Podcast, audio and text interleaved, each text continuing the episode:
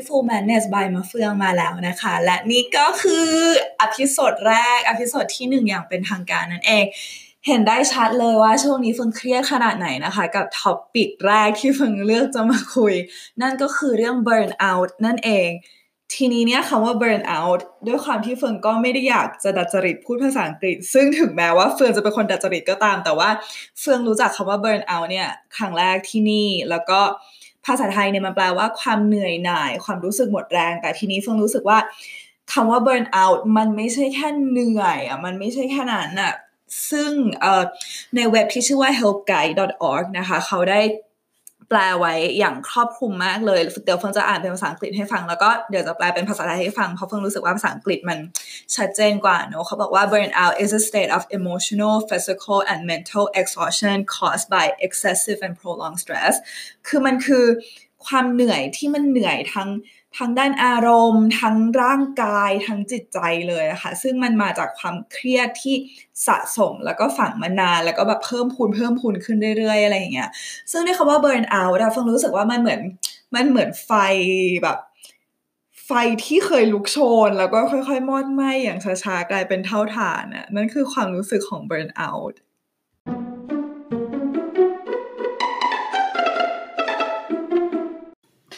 ก่อนจะเข้าเรื่องประสบการณ์เบิร์นเอาท์ของตัวเองนะคะเฟิงก็ได้ไปอ่านข้อมูลจากเว็บเกี่ยวกับสุขภาพต่างๆ มา พอสมควรเลยแล้วก็เฟิงเจอเว็บนี้ชื่อว่า activebeat.com นะคะเขาเขียนเรื่องเกี่ยวกับสัญญาณเตือนเสี่ยง burn out เนี่ยไว้ได้น่าสนใจมากเลย เขาบอกว่าข้อหนึ่งมันคือ ความพยายามอยากสำเร็จในหน้าที่ของตัวเองนั่นเอง มันอาจจะโชว์มาในแง่ของเราพยายามจะช่วยเหลือทุกคนให้ได้มากที่สุดนะคะ ไม่ว่าไม่ว่าใครต้องการอะไรเราอยากจะแบบ be there อย่างเงี้ยแล้วก็ทำอะไรผิดไม่ได้เลย รู้สึกแย่มากถ้าถ้าเราจะทำแบบผิดเล็ก ๆ จิ๋วๆอะไรเงี้ยแล้วก็อาจจะเกิดในแง่ของแบบ ทำงานนานๆทำงานเกินเวลาพระอาทิตย์ไม่ตกดวงจันทร์เต็มดวงไม่ขึ้น เราจะไม่กลับบ้านหรือว่าของงานเยอะที่สุดเอาไว้ก่อนอะไรประมาณนี้นะคะ ซึ่งส่วนใหญ่อะมันจะเป็นอาชีพที่เกี่ยวกับ service เกี่ยวกับการช่วยเหลือนั่นเองไม่ว่าจะเป็นพยาบาลหรือคุณหมอหรือพวก social work เอ่อพนักงานที่ช่วยเกี่ยวกับสังคมต่างๆนะคะ แล้วก็แน่นอน therapist หรือว่านักบำบัดก็คือหนึ่งในนั้นนั่นเองนะคะ เหมือนเขาบอกว่า เวลาที่คุณพยายามจะช่วยเหลือคนอื่น แบบเอาจิตใจไปอยู่ที่คนอื่นมากๆแล้วบางทีคุณอะลืมช่วยเหลือตัวเอง ข้อ2นะคะก็คือรู้สึกเหนื่อยตลอดเวลานั่นเอง แล้วก็อันเนี้ยไม่ใช่เพราะว่าไม่ใช่เหนื่อยเพราะนอนน้อย หรือว่ากินอาหารไม่ครบห้าหมู่อะไรประมาณนี้นะแต่ว่านี่คือเหนื่อยตลอดเวลาไม่ว่าจะทำอะไรอยู่นะคะ ก็ เหนื่อยทั้งทั้งที่นอนพอเลยทำให้แบบไม่มีแรงระหว่างวันนะคะ หรือว่ารู้สึกไม่ไหวแล้วกับงานจุกจิก หรืออะไรที่มันผิดพลาดเล็กน้อย เช่น อย่างเฟืองล้างจานอยู่แล้วก็หัวก๊อกน้ำหลุด ซึ่งอีหัวก๊อกน้ำเนี่ยหลุดตลอดเวลา เพราะว่าเฟืองก็แบบปิดให้มันแน่นไม่เป็นนะคะ แล้วเฟืองก็แบบเอามาอย่างนี้เลย เพราะว่าเฮ้ยมันไม่ไหวแล้วจริงๆ ทุกอย่าง trigger หรือว่าสังเกตตัวเองได้เลย สมมติว่าใครที่ทำงาน office life ทำงานแบบ เก้าเก้าโมงถึงห้าโมงอย่างเงี้ยจะสังเกตตัวเองว่าชอบฝันถึงการแบบลาป่วยแทบทุกวันแบบวินาทีแรกที่ตื่นนอนมา แล้วก็แบบขอรับป่วยได้ไหม ไปทำงานไม่ไหวแล้วอะไรประมาณนี้ ข้อสามคือเราจะสังเกตตัวเองได้ว่าเราไม่โฟกัสอะคือไม่สามารถตั้งใจ ทำอะไรได้นานๆเลย แล้วยิ่งมันเป็นอย่างเงี้ยมากๆ มันจะยิ่งโมโหเว้ย แล้วก็ distract ง่ายมาก อะไรมาสกิดนิดนึงก็ก็ไปแล้วอะไรเงี้ยผีเสื้อบินผ่าน แล้วก็หันไปมองผีเสื้อแทนที่เรากำลังจะแบบนั่งทำงานอะไรประมาณเนี้ย แล้วก็คิดถึงเรื่องอื่นตลอดเวลาเมื่อลอยฝัน หวานไปเรื่อยๆอะไรประมาณนี้นะคะ แล้วก็จะทำให้เป็นคนแบบดินพอกหางหมูอะส่งงานช้า เพราะว่า มันมันทำไม่เสร็จสักทีมันไม่จดจ่อข้อสี่คือความรู้สึกไม่แฮปปี้กับสิ่งเดิมๆที่เคยทำแล้วนะคะ อันนี้ไม่ใช่ว่า เอ้ยขี้เกียจทำบัญชีอันเนี้ยเออ เข้าใจแต่ว่ามันจะมีฮ็อบบี้หรือมีงานอดิเรกอะไรต่างๆ ที่เราชอบทำเวลาว่างอะไรอย่างเงี้ยแต่ว่าอยู่ดีๆ เราก็ไม่ได้รู้สึก หัวใจเต้นหรือว่าหัวใจอบอุ่นตุนตุนเวลาที่เราได้ทำสิ่งนั้นแล้วอะไรอย่างเงี้ยนะคะ ความสุขที่เคยมีกับกิจกรรมที่เคยทำกับครอบครัว กับเพื่อนหรือแฟน มันได้โดนเจ้าเบิร์นเอาท์นี้ขโมยไปแล้วนั่นเองมันก็เลยแบบอ้อยไม่รู้ไม่รู้จะทำอะไรไม่มีแรงคอนเสิร์ตของวงที่อยากไปดูที่สุดมาไทย ก็ไม่ได้รู้สึกอยากไปดูแล้วอะไรเงี้ยทุกอย่างหมดสูญสิ้นอะ ทีนี้โยงเข้าตัวเองแล้วนะเฟืองเริ่มสังเกตตัวเองได้ยังไงว่า เอยเฟืองว่าแบบนี่คือเบิร์นเอาแล้วนะคะ คือจริง ๆแล้วอะอาจารย์ที่ที่โรงเรียนเฟืองอะเตือนเฟืองแล้วว่าเหมือนเหมือนวิชาเนี้ยเป็นวิชาเขาเรียกว่า practicum class คือให้นักเรียนที่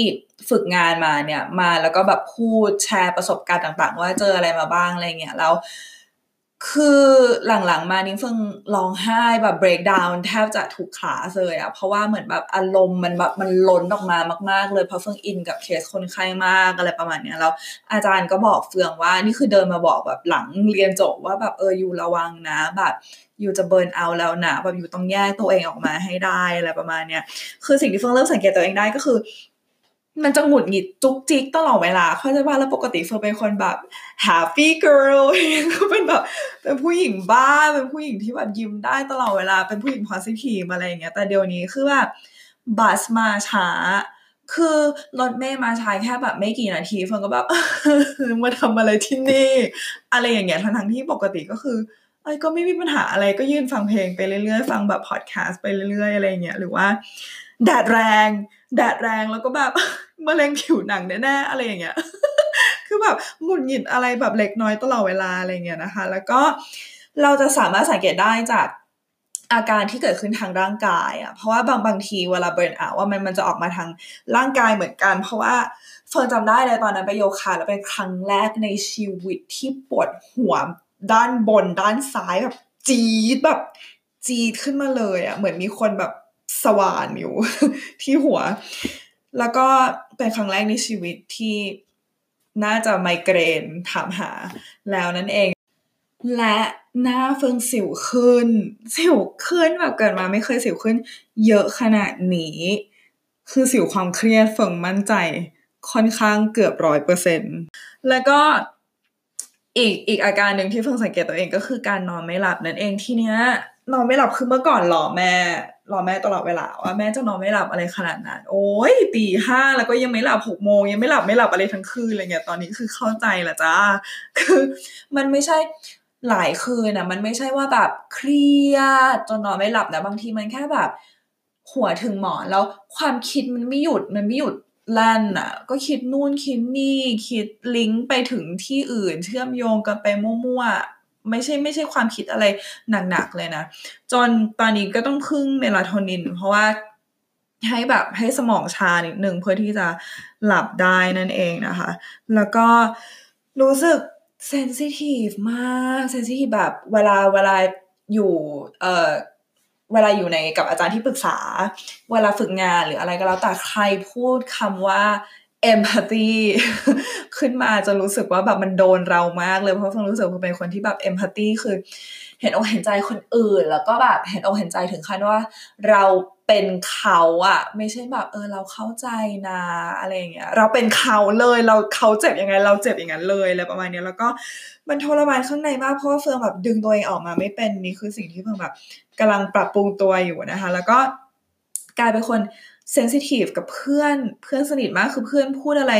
นิดนึงที่แบบไม่เข้าใจไม่เข้าใจที่เราอธิบายอะไรเงี้ยแล้วเราก็แบบ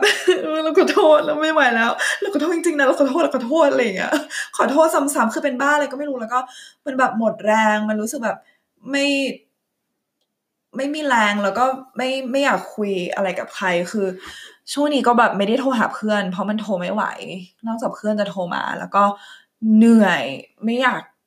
ขยับปากที่จะเล่าให้ฟัง เพราะว่าเวลาจะเล่าอะไรให้ฟังมันต้องแบบฮึบมาจากแบบก้นบึ้งเพื่อที่จะคุยอะไรกับใครถูกปะแล้วก็อันเนี้ยคือเฟืองอะสังเกตถ้าแบบเกี่ยวกับร่างกายอะคือ มันแปลกมากเว้ยแล้วก็คือไม่อยู่วันหนึ่งอะช่วงช่วงหลังๆมาเนี่ยเฟืองเวลาเฟืองเฟืองเข้าใส่เป็น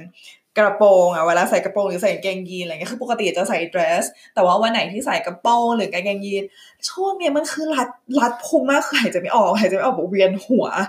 กลับบ้านมาแล้วก็แบบถึงบ้านปิดประตูล็อกปั๊บถอดกระโปรงถอดกางเกงยีนออกมา แล้วก็เฮ้ยพุงใหญ่มากพุงใหญ่มากมาเฟิร์นตกใจเพราะไม่ได้กินเยอะเลย แล้วก็แบบออกกำลังกายตลอดพุงใหญ่ขนาดนี้ได้ยังไงแต่ส่วนอื่นมันไม่ใหญ่เขาจะปะเฟิงก็เลยไป Google เราก็เจอมาว่าพุงที่เฟิงมีอยู่นี้เขาเรียกว่าพุงเครียด เดี๋ยวเฟิงจะอ่านให้ทุกคนฟังนะคะ เคยสังเกตไหมว่า เวลาเรามีความเครียดไม่ว่าจะเป็นเรื่องงานหรือเรื่องอะไร หรือยิ่งพยายามลดความอ้วน ก็จะยิ่งทำให้เราเกิดความเครียด เราจะเริ่มมีปัญหาเกี่ยวกับระบบย่อยอาหาร คือพุงเครียดเนี่ยมันจะเป็นแบบ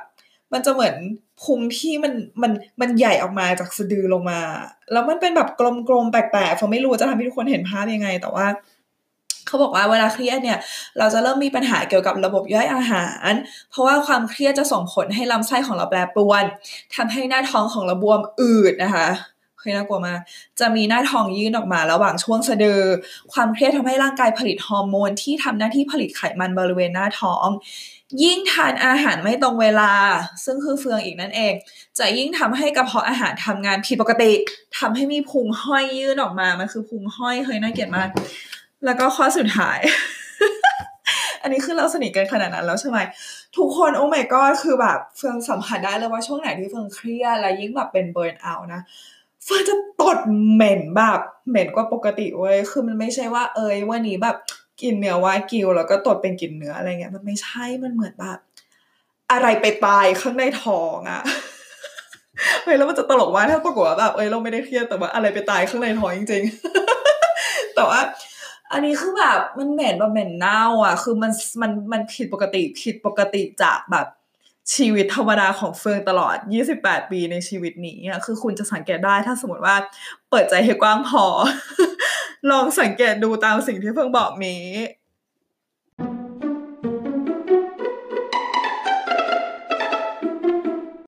ทีนี้อะแล้ว stress หรือว่าความเครียดเฉยๆ มันต่างกับ burn out ยังไงนะคะ ก็เท่าที่เราก็น่าจะเข้าใจกันอยู่แล้วว่า stress หรือว่าความเครียดเนี่ยมันคือ บันไดที่จะพาไปถึงความ burn out นั่นเอง ถ้าเราไม่จัดการมันให้ดีนะคะ ในเว็บ helpguide.org เนี่ยเขาได้ทำเป็นตารางมาแบ่งครึ่งเลยว่าถ้าความเครียดเนี่ยส่วนใหญ่จะอยู่แค่นี้ แต่ว่าถ้า burn out เนี่ยจะมีเหตุการณ์นี้อยู่ด้วยนะ เดี๋ยวเฟิงจะเล่าให้ฟัง ความเครียดนะเขาบอกว่ามันคือ over engagement หรือว่าอยากทำไปหมดทุกอย่างเลยแบบเฮ้ยเฮ้ยขอทำอันนู้นได้ไหมขอทำอันนี้ได้ไหมเดี๋ยวอันนู้นมาเดี๋ยวเราทำให้นู่นนี่ไปหมดเลยนะคะ แต่ว่าถ้ามัน burn out เนี่ยมันจะเป็นความแบบ disengagement หรือว่าไม่อยากทำอะไรเลยสักอย่าง คือเท คือการเทนั่นเอง แล้วก็ความเครียดก็คืออารมณ์จะ ดีด hyper กับทุกสิ่งก็คือจะดูแบบลนลนลนลนนะจะแบบเอ้ยโอเคไหมโอเคไหมอันนี้ดีหรือยังอันนี้โอเคแล้วใช่ปะเฮ้ยหรือว่าต้องแก้อะไรอีกไหมอะไรประมาณเนี้ยแต่ว่าเวลามันเบิร์ดเอาแล้วว่ามันจะเป็นอารมณ์ชาแบบตายด้านมัน reference คือเหมือนวินาทีแรกที่ที่คนกลายเป็นซอมบี้ก่อนซอมบี้ออกล่าเข้าใจเห็นเห็นภาพตามปะเทรนทูปูซานเห็นภาพตามเฟิงปะว่าเราแบบโดนกัดแล้วมันจะแบบ ชาแล้วก็จะรู้สึกตายด้านก่อน นั่นแหละมันคือมันมันจะเหมือนอารมณ์นั้นของการเบิร์นเอาท์สตรสคือการหมดแรง แต่ว่าเบิร์นเอาท์เนี่ยมันคือหมดแรงบันดาลใจอะหมดแรงบันดาลใจ หมดความหวัง หมดจุดมุ่งหมายอะไรอย่างเงี้ยต่อไปก็คือความเครียดเนี่ยอาจจะนำพาคุณสู่โรควิตกกังวล หรือว่า anxiety disorders นะคะ แต่ว่า อารมณ์ burnout เนี่ยอาจนำพาคุณเข้าสู่โรคซึมเศร้าหรือว่า depression นั่นเอง ทีเนี้ยอาการที่มันเห็นชัดอะในในในเวลาเรารู้สึกซึมเศร้า อันนี้ยังไม่ต้องไปถึงโรคนะ เวลาเรารู้สึกซึมและเศร้าอะมันคือ detachment และ isolation isolation คือวินาทีที่เรารู้สึกแบบโดดเดี่ยวเดียวดายอะ แล้วหลังๆวันนี้ไม่รู้เฟื่ออาจจะเป็นคนดราม่าด้วยแหละจริงๆแต่ว่าเวลาที่แบบทั้งแบบทำงานมาทั้งวัน แล้วก็เดินทางนานแล้วก็เรียนมาเสร็จสี่ทุ่มอะไรอย่างเงี้ยกลับบ้านมาเปิดประตูเข้าบ้านปับแบบเฮ้ยเหงาอะแบบเหงาสุดขั้วหัวใจอะไรประมาณเนี้ยเออมันรู้สึกแบบโดดเดี่ยวแล้วก็คำว่า detachment มันมันคือเอาตัวเองออกจากทุกอย่างอะ กว่าที่มันจะไปถึงจุด detachment นะมันคือสำหรับเฟืองนะ เพราะว่าเฟืองเฟืองล้นสุดไปก่อนคือเฟืองเป็นคน extreme อะเฟืองเฟิงเข้าถึงเข้าใจเอาตัวเองเข้าไปอยู่ในนั้นมากเกินไปจนมันแบบมันฟลิปมันไม่ไหวแล้ว ก็เลยฟลิปกลายเป็น ไม่ไหวละตัด ก็เวลาคนที่เริ่ม detach เนี่ย สัญญาณที่เราเห็นได้ก็อาจจะเป็น งานเสร็จไม่ทัน เพราะว่าเหมือนก็คือการเทนั่นแหละแบบไม่ไหวแล้วแบบเทอะไรเงี้ยหรือว่าไม่โทรกลับหาเพื่อน ไม่เท็กซ์กับหาแฟนอะไรประมาณเนี้ยไม่ไม่ค่อยไม่ค่อยมีอารมณ์อยากทำอะไรเท่าไหร่นะคะ แล้วก็มันก็ไปถึงความรู้สึกไม่มีค่าความรู้สึกว่าทำได้แค่นี้เองหรอแบบ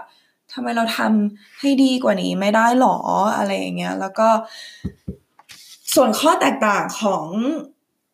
ความซึมเศร้าที่มาจาก burnout กับโรคซึมเศร้าอะเราจะสังเกตได้ว่าถ้าสมมติว่ามันเป็นการ burnout อะถ้าคุณลองมี self-care ให้กับตัวเอง คุณลองทำงานให้น้อยลง คุณลองเอ้ยอาจจะไปนั่งสมาธิไปเล่นโยคะหรืออะไรก็แล้วแต่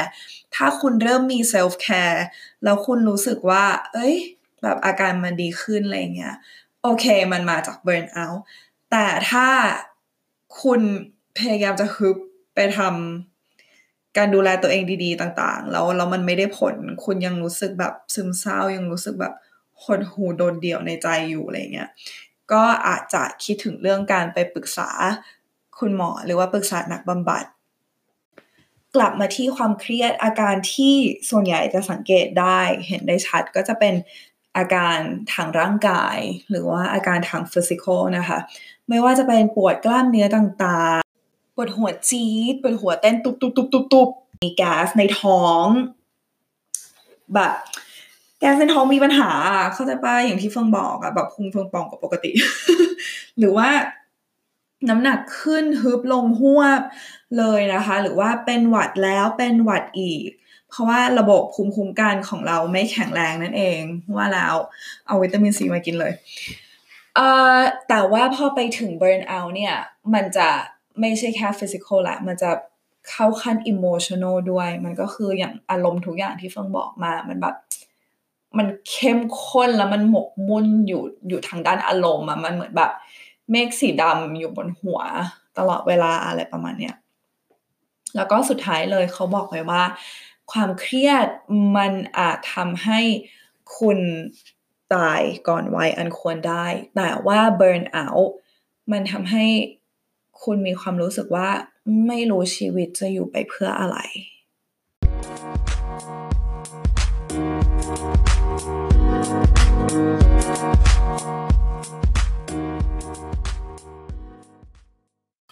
คือข้อเสียของเฟืองเลยคือเฟือง เป็นคน extreme อะเป็นคนแบบขึ้นสุดลงสุดคือเป็นคนทางสายกลางไม่เป็น เพราะฉะนั้นคำว่า balance ของเฟืองเนี่ยมันมันยากมากที่จะขุดคุ้ยเสาะหามาให้เจอ แล้วมันมีอยู่ moment หนึ่งจำได้เลยซักผ้าอยู่ แล้วก็รู้สึกว่า เอ้ย แล้วเราจะรู้ได้ไงว่า สิ่งที่เรากำลังทำซึ่งเป็นสิ่งที่เรารักมากอะแต่ว่า มันเข้าขั้น burnout แล้วอะเข้าใจปะเพราะว่าเวลาที่เราพยายามแบบ ตั้งใจทำอะไรมาก ๆ ด้วยแบบสิ่งที่ด้วยหัวใจที่เรารักมากและทุ่มเทให้กับสิ่งนี้สุด ๆ อย่างเงี้ย เอ้ย มันก็ดูเป็นสิ่งที่ดีไม่ใช่หรอ แล้วมันจะรู้ได้ยังไงว่านี่คืออารมณ์ burnout อะ แล้วนี่เป็นสิ่งที่เฟิร์นคิดขึ้นมาได้ เป็นความรู้สึกที่เฟิร์นคิดขึ้นมาได้ เพราะว่าเมื่อสิ่งที่เรารักมันเริ่มกัดกิน แทนที่จะเติมเต็มเราอะเออความรู้สึกกัดกินอันนั้นนะเฟิงว่ามันคือ burnout แล้วสำหรับเฟือง มันเหมือนไฟจาก passion มันค่อยๆ มอดไหม้กลายเป็นเถ้าถ่าน ช่วงแรกๆที่เฟิงเข้ามานี่คือเฟิงอินกับอาชีพนี้ถึงขั้นแบบ เมื่อก่อนคือเฟิงเป็นคนศาสนาพุทธด้วย ซึ่งเราเราจะเราจะเน้นเรื่องการแบบปล่อยวางถูกไหมแต่ว่าตั้งแต่เข้ามาทำเป็นนักบำบัดเนี่ยเฟิงรู้สึกว่าเฟิงต้องแบบ ต้องดรามาไทส์กับทุกอย่างต้องแบบพยายามหาเหตุผล คิดคิดคิดคิดคิดตลอดเวลา หนักถึงขั้นเวลานั่งสมาธิหรือว่าเวลาโยคะอย่างเงี้ยแล้วคุณครูสอนโยคะบอกว่าอ่าหายใจเข้าลึกๆ หายใจออกยาวๆ แล้วค่อยๆปล่อยวาง เฟิงแบบอุ้ยหงุดหงิดหงุดหงิดแบบอย่าอย่ามาปล่อยฉันปล่อยวางเลยฉันไม่ปล่อยฉันคิดเรื่องคนไข้ต่อไปอะไรเงี้ยคือเฟิงรู้สึกว่า ถ้าเราคิด ไปเรื่อยๆให้มีให้มีความความเป็นคนไข้อยู่ในหัวไปเรื่อยๆ บางทีเผื่อมันจะแบบตกขลึกเป็นไอเดียอะไรที่เราจะไปช่วยคนไข้เขาได้อะไรอย่างเงี้ยคือช่วงเลยนะเฟิงกลัวว่าถ้าสมมติเฟิงปล่อยคนไข้ออกไป คือรู้สึกปล่อยวางเมื่อไหร่แล้วเฟิงจะเสียโอกาสที่จะคิดหาไอเดีย หรือว่ามีความคิดอะไรเจ๋งๆ ที่มันจะแล่นเข้ามาระหว่างที่เฟิงมีคนไข้นั้นอยู่ในใจอะไรประมาณเนี้ยเออแล้ว มันแย่ขนาดไหนหรอมาเฟือง คุณคุณอาจจะถาม มันแย่ถึงขั้นเฟืองจำได้เลยมีอยู่วันหนึ่งเฟืองเดินกลับบ้านใช่ไหมแล้วก็กำลังจะเดินผ่านโฮมเลสคนไร้บ้านที่สติไม่ดีอะ เออ แล้วจำได้วินาทีนั้นนะแทนที่จะกลัวแล้วก็วิ่งหนีแต่เฟืองกลับเป็นแบบมองเขาแล้วก็เออดีจังเลยอะ นี่ไม่ต้องคิดมากอะไรเลยเนาะแบบ ชีวิต happy ง่ายจังเลยคุณคงไม่เครียดใช่ไหม อะไรอย่างเงี้ยเออแล้วเราก็ยิ้มให้กันแล้วก็เดินจากไป คือ คือมันทำให้เฟิงรู้สึกว่า เอ๊หรือเราต้องมี balance แล้วนะ เพราะว่าเวลาที่เฟิงอยู่ในsession กับคนไข้อะสมองเฟิงก็ตื้ออะมันไม่ใช่สมองปลอดโปร่งเลยนะ การที่เราคิดถึงเขาตลอดเวลา มันไม่ได้ทำให้เราทุ่มเทเขาได้ดีกว่าเดิม เวลาอยู่ในอยู่ในห้องกับคนไข้แต่ว่าเราก็ตื้อแล้วเราก็ คิดอะไรไม่ออกคิดคำพูดอะไรเจ๋งๆ หรือว่ามองหาแนวทางอื่น คือเหมือนแสงสว่างมันไม่ส่องเข้ามาเฟิร์นก็เลยรู้สึกว่า เอ๊ะหรือว่าการที่เรากำลังทำอยู่เนี่ยเราพยายามจะช่วยเหลือคนไข้พยายามจะให้คนไข้มีชีวิตที่ดีที่สุดชีวิตที่สุขภาพจิตดีที่สุดให้ได้ เราควรจะต้องทำสิ่งนั้นกับตัวเองก่อนไหม เราควรจะต้องดูแลตัวเองให้ดีก่อนไหม ก่อนที่ก่อนที่เราจะมอบสิ่งดี ๆ นั้น ไปสู่คนไข้เราต้องแบบสร้างสิ่งดีๆก่อนเหมือนแบบเทียนต่อเทียนนะถ้าเทียนเราไม่สว่างพอแล้วเราคนอื่นจะมาต่อเราได้ยังไงอะ่ะเหมือนเพื่อนเฟิงพูดตลอดตั้งแต่เฟิร์นเด็กๆ เพราะเฟิร์นเป็นคนแบบนี้ตั้งแต่เด็ก ๆ เลยแล้วเพื่อนก็บอกว่าแกเวลาขึ้นเครื่องบินอะสมมติว่าเครื่องบินมันตกหลุมอากาศ หรือกำลังจะตกเนี่ยแกก็ต้อง เอาหน้ากากออกซิเจนใส่ให้ตัวเองก่อน ที่จะใส่ให้คนอื่นไหม คือยังไง ถ้าเราไม่ดูแลตัวเองให้ดี เราจะดูแลคนอื่นให้ดีไม่ได้เลย คือใครที่ inner เหมือนเฟืองอะเฟืองเฟืองเข้าใจคุณได้ว่ามันจะมีบางช่วงเวลาที่เรารู้สึกว่า เมื่อไหร่ที่เราพยายามจะพัก หรือเมื่อไหร่ที่เราพยายามจะเอาตัวออกมาจากงานที่เราทำอยู่เราจะรู้สึกผิดอะเราจะรู้สึกว่า เคยไม่เราอยากเป็นคนที่ทุ่มเทเราอยากเป็นคนที่เสียสละเราอยากเป็นคนเจ๋งๆคนนั้นอะไรประมาณเนี้ยแต่ถ้าคุณไม่ถอยออกมาแล้ว เรามอบความสุขสงบที่มันอบอุ่นใจที่มันชโลมใจให้กับตัวคุณเองอะ่ะคุณต้องจำไว้ว่า ถ้าคุณเป็นอะไรไป สิ่งมากสุดที่เจ้านายคุณจะทำได้ก็คือการเป็นเจ้าภาพงานศพนะคือ เจ้านายคุณก็ช่วยคุณให้ฟื้นคืนชีพขึ้นมาไม่ได้นะ คุณก็จะไม่ได้เจอครอบครัวเพื่อนสนิทหรือแฟนอะไรก็แล้วแต่ คุณก็จะไม่สามารถแต่งงานมีงานแต่งงานในฝันได้แล้วนะอ่าหรือว่าใครที่ไม่อยากแต่งงาน เราก็เฟมินิสต์กันบ้าง ใครที่ไม่อยากแต่งงาน ก็คุณก็จะไต่ไปเป็น CEO ในฝันของคุณไม่ได้เลยนะ แล้วถึงถ้าสมมติคุณไปถึงขั้นนั้นแล้วเนี่ย แล้วคุณยังดูแลตัวเองไม่ดี คุณยังมีความ burnout อยู่อะ คุณจะดูแลลูกน้องได้ยังไง คุณต้องรอดด้วยตัวคุณเองนะ ตัดภาพมาที่โหมดตระหนักรู้ของเฟืองแล้วว่า เออ การดูแลตัวเองสำคัญจริง ๆ เพราะว่าวันไหนที่เฟืองไปหาคนไข้แบบเฟืองพร้อมอะข้างในเฟืองสดชื่นละสงบอะเฟืองจะมีเซสชั่นที่ดีกว่าที่ ตอนที่หัวมันหมกมุ่นแน่นอนอยู่แล้ว ทีนี้ววิธีการที่เฟืองทำง่าย ๆ ก็คือ ในประสาสัมผัสทั้งห้าเฟืองรู้สึกว่าคนเรามันมันมันจะมันจะเซนซิทีฟกับกับหนึ่งในห้ามากกว่าเพื่อนนะคืออย่างเฟืองอย่างเงี้ยเฟืองเฟืองเซนซิทีฟเรื่องกลิ่นที่สุด เพราะฉะนั้น เพราะฉะนั้นกลิ่นอะมันจะเป็นตัวแบบปรับโหมดของเฟืองได้เยอะมากคือวันไหนสมมติเฟืองขึ้นอูเบอร์เราแบบ เฮ้ยแบบในรถเหม็นอะไรอย่างเงี้ย คือเฟืองจิตใจฟังพัง คือกลิ่นมีความสำคัญมาก เพราะฉะนั้น เพราะฉะนั้นเฟืองจะมียาดมติดตัว หรือว่าอย่างโต๊ะทำงานเนี่ยเฟืองจะมีเฟืองจะมีน้ำหอมฉีดไว้กับกับแผ่นแผ่นทดลองน้ำหอมอะ่ะ เออคือ เฟืองจะทำทุกอย่างให้ให้มีกลิ่นที่เฟืองต้องการโต๊ะทำงานก็คือจะมีเทียนหอม คือกลับถึงบ้านมาจุดเทียนทันทีให้ห้องนอน เต็มไปด้วยกลิ่นที่เฟิงชอบอะไรประมาณนี้หรือบางคนที่ประสาทสัมผัสคือหู ก็แน่นอนคุณเลือก playlist ที่คุณชอบไว้เลย เป็น playlist ที่ชื่อ playlist burnout ก็ได้อะ คุณก็ตั้งเอาไว้เลย แล้วก็เลือกเพลงที่แบบมันใช่ แล้วก็ฟังทันทีที่เวลาที่คุณรู้สึกแบบ ไม่ไหวละจ้าอะไรเงี้ย หรือว่าขนมมีขนมติดตัวตลอดเวลา เพราะบางคนยิ่งไม่มีอะไรกินยิ่งหิวยิ่งโมโหอะไรอย่างเงี้ย อืม นี่คือวิธีการดูแล ตัวเองง่ายๆ หรือว่าเวลาเวลาเฟิงเพื่อนเพื่อนที่เป็น therapist กันเนี่ยก็ก็มาคุยกัน มีก็มีคนหนึ่งก็บอกว่าบางทีอย่างง่ายๆเลยอยู่ไปทำเล็บเอ้ยเข้าใจปะอย่างน้อยแบบเวลามองเล็บตัวเองแล้วแบบเอ้ย อย่างน้อยเล็บเราสวยอะเราก็ดูแลตัวเองได้ดีหรอวะ อะไรอย่างเงี้ย หรือว่าบางคนก็คือออกกำลังกายให้ออกกำลังกายให้มันมีอะดรีนาลีนอะทีนี้ แล้วแต่คนนะบางคนก็คือต้องต่อยมวยมันถึงจะแบบเฮ้ยมาเว้ยแบบสดชื่นอะไรเงี้ยแต่คืออย่างเฟืองจะต้องเป็นแบบโยคะที่ผสมให้จิตใจมันแบบผ่อนคลายและแบบใจเย็นๆลงด้วยขึ้นมาได้อะไรประมาณเนี้ยเพราะว่าเราต่อยมวยมากๆเฟังก็ตกใจแล้วเฟังก็ไม่ค่อยชอบแบบเฟังก็ไม่ชอบความเหงื่อมากๆอะไรเงี้ยหรือว่าพาหมาไปเดินเล่นอะไรเงี้ยมีเพื่อนเฟังบอกว่ากลับบ้านมาคือยังไงก็แล้วแต่ จะต้องมีเวลาให้กับตัวเองในการแช่อ่างอาบน้ำนานๆ อยู่ที่บ้าน อย่างนี้ คือคือ balance ของเราอะเราจะเรียนรู้ได้ด้วยตัวเอง ซึ่งแต่ละคนก็มีความ balance ไม่เหมือนกันเราพยายามอย่าเอาอย่าเอาสิ่งที่เราคิดว่ามันสมดุลในใจเราไปไปวัดกับคนอื่นแล้วกันเนาะคือเพื่อนเพื่อนก็บอกฝนว่า you ถ้า you กลับบ้านแล้ว you ร้องไห้สิบนาทีแล้วมันดีขึ้นอะ เอ้ยมันมันก็โอเคดี มันก็โอเคหรือเปล่า แต่ว่าอ่ถ้าวันไหนที่เกิดคุณร้องไห้สามสิบนาทีอะอย่างเงี้ย เริ่มคิดแล้วว่าแบบเฮ้ยอะไรคือสิ่งที่ทำให้เราร้องไห้เยอะกว่าเดิมอะไรประมาณนี้แต่ว่าถ้าถ้าการร้องไห้เป็นการเยียวยาของคุณแบบทุกวันวันละสิบนาทีร้องเสร็จมันดีขึ้น เหมือนแบบฟังเพลงเศร้าฟังเพลงเศร้าเสร็จดีขึ้นอะแล้วแล้วเชิดเดินต่อได้อะไรเงี้ยมันก็โอเคมันคือเรื่องของคุณเลย คือ อย่างเฟืองอย่างเงี้ย เฟืองเลือก เฟืองเลือก specialize ในด้าน คนที่ผ่านผ่านการทารุณทางเพศมาก่อน ก็คือเหยื่อเหยื่อ sexual sexual harassment ต่าง ๆ อะไรประมาณเนี้ย คนที่มี sexual trauma ซึ่ง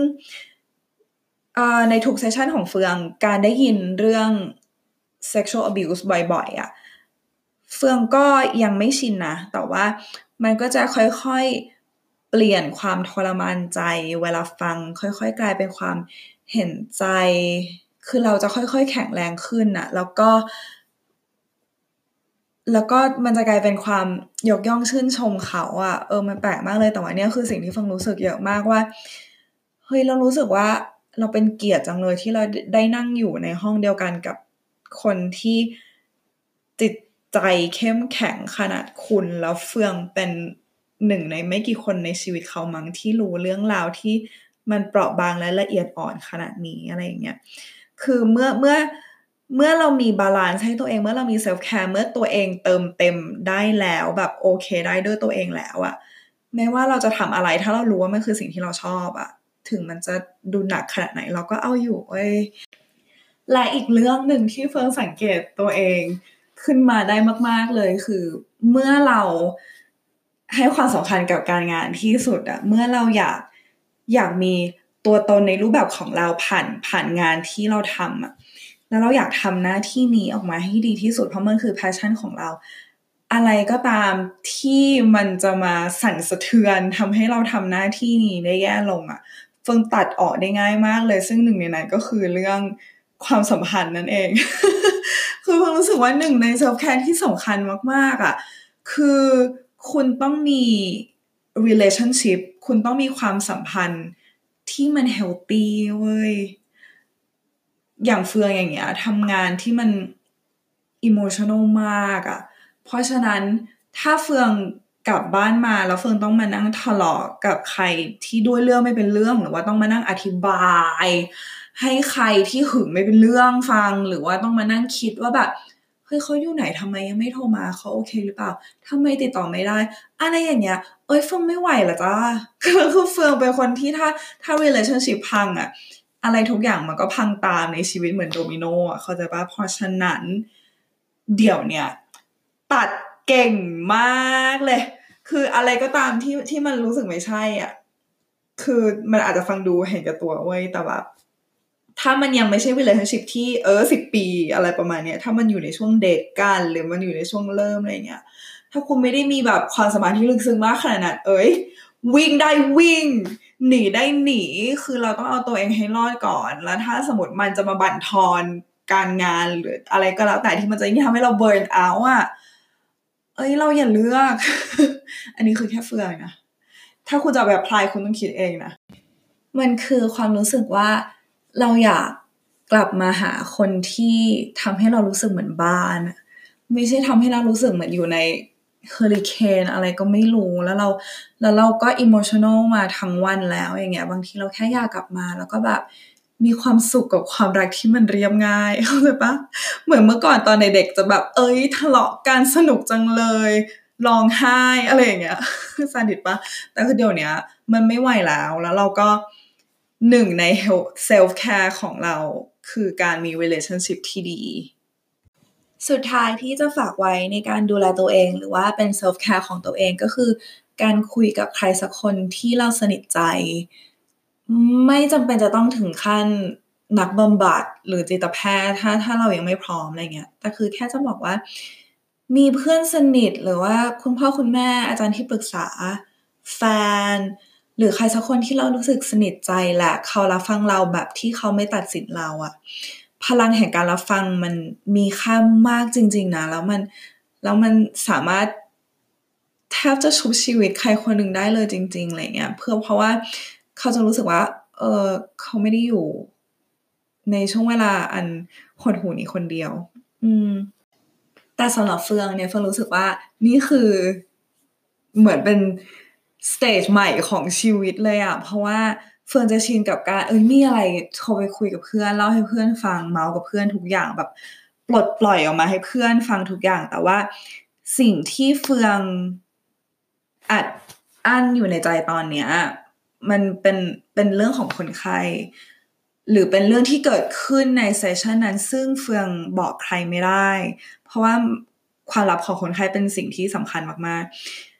ใช่เฟิงบอกอาจารย์ที่ปรึกษาได้ แต่ว่ามันก็ไม่เหมือนอารมณ์เพื่อนนะเก็ตป้ามันก็ไม่เหมือนแบบ เอ้ยปัดไปนั่งกินวน์กัน แล้วก็แล้วก็นั่งคุยกันยาวๆอะไรประมาณนี้มันก็ไม่ใช่อย่างนั้น เพราะฉะนั้นมีเพื่อนเฟิงคนหนึ่งก็บอกเฟิงว่า เอ้ยแกมันเหมือนกับเวลาที่เราได้อยู่กับสิ่งที่มันทำให้เรารู้สึกไม่สบายตัวไม่สบายใจ แต่ว่าเราพยายามจะเรียนรู้ที่จะอยู่กับมันได้อย่างไร นั้นมันเหมือนเป็น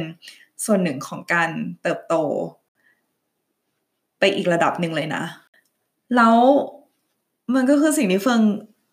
คิดอยู่เหมือนกัน เพราะว่าเฟิงรู้สึกว่าตอนนี้เฟิงเป็นเหมือนแบบดักแด้ ที่กำลังดิ้นรนอยู่ในยงใยต่างๆ รอคอยวันที่จะเป็นผีเสื้อ แล้วเฟืองก็รอคอยว่าสักวันหนึ่งเฟืองจะเป็นผีเสื้อได้ที่แบบฉันอยู่เหนือ สิ่งนี้ถึงแม้ฉันจะอยู่กับสิ่งนี้แต่ฉันอยู่เหนืออะไรประมาณเนี้ยซึ่งตอนเนี้ยสิ่งที่พยายามจะทำก็คือ เอ้ย วันหนึ่งฉันจะต้องเป็นผีเสื้อ แต่ว่าตอนเนี้ยฉันแค่จะต้องไม่กลายเป็นรถด่วนไปซะก่อน แค่นั้นเอง จบแล้วกับอพิโซดหนึ่งของเฟืองนะคะ อพูดเรายากกว่าเขียนเยอะเลยอะ ขอบคุณทุกคนที่ฟังมาจนถึงวินาทีนี้นะคะ แล้วก็ถ้าใครชอบก็กด subscribe กดไลค์กดแชร์และทุกสิ่งอย่างด้วยนะคะ ตอนนี้ podcast เฟื่องก็มีฟังได้แล้วใน Spotify ใน Google Podcast ใน Apple Podcast แล้วก็หลายช่องทางมากเลย แล้วก็ฝากติดตาม